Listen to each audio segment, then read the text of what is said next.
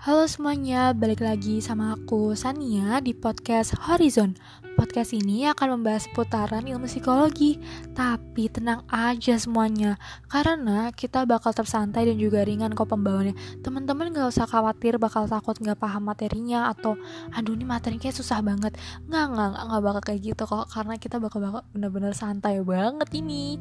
Dan juga yang paling penting, kami mengharapkan semua para pendengar Horizon untuk aware tentang dunia psikologi. Kayak kemarin nih ada tanggal bagus 10-10.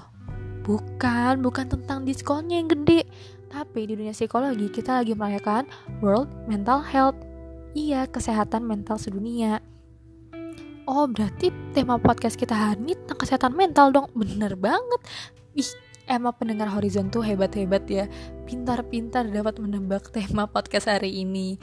Kayak yang teman-teman tahu, kesehatan mental kan uh, kita bakal bahas tentang mental itu apa, karakteristik mental yang sehat itu seperti apa, dan juga membahas kalau orang terdekat kita mengalami gangguan mental apa nih harus dilakukan.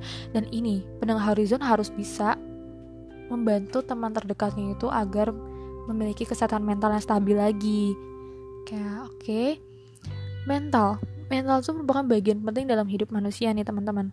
Jadi kesehatan harus dijaga karena ini berhubungan dengan pikiran, batin, dan juga sifat manusia. Terus karakteristik mental yang sehat tuh kayak gimana sih San? Pertama, mereka bisa menyesuaikan diri dengan kondisi atau kenyataan yang ternyata tuh buruk baginya. Kayak misalnya teman-teman dapat nilai jelek di sekolah, tapi teman-teman bisa menyesuaikan diri kenapa bisa dapat nilai jeleknya terus kayak mulai merefleksikan dan menggunakan itu sebagai pelajaran untuk kemudian hari.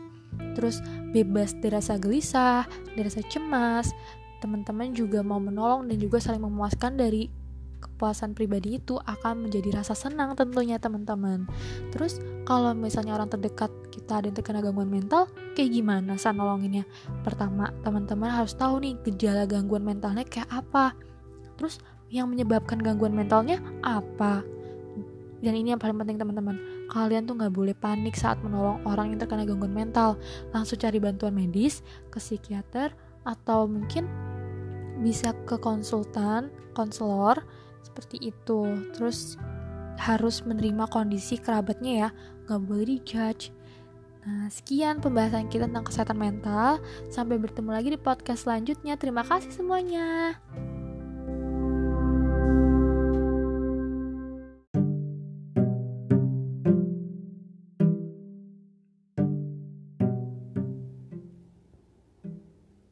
Semuanya, balik lagi sama aku Sania di podcast Horizon.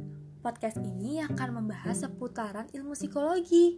Tapi tenang saja karena kami akan membahasnya dengan singkat, ringkas, dan juga santai.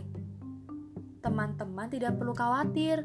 Aduh, materinya kok susah ya?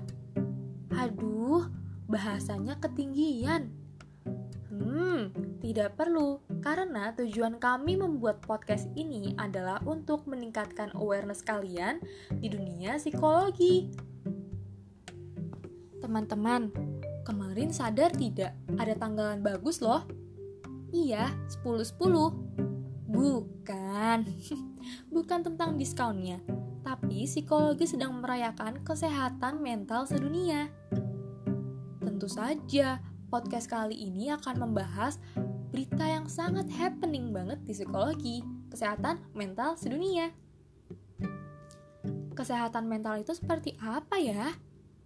Mental sendiri sangat penting bagi manusia.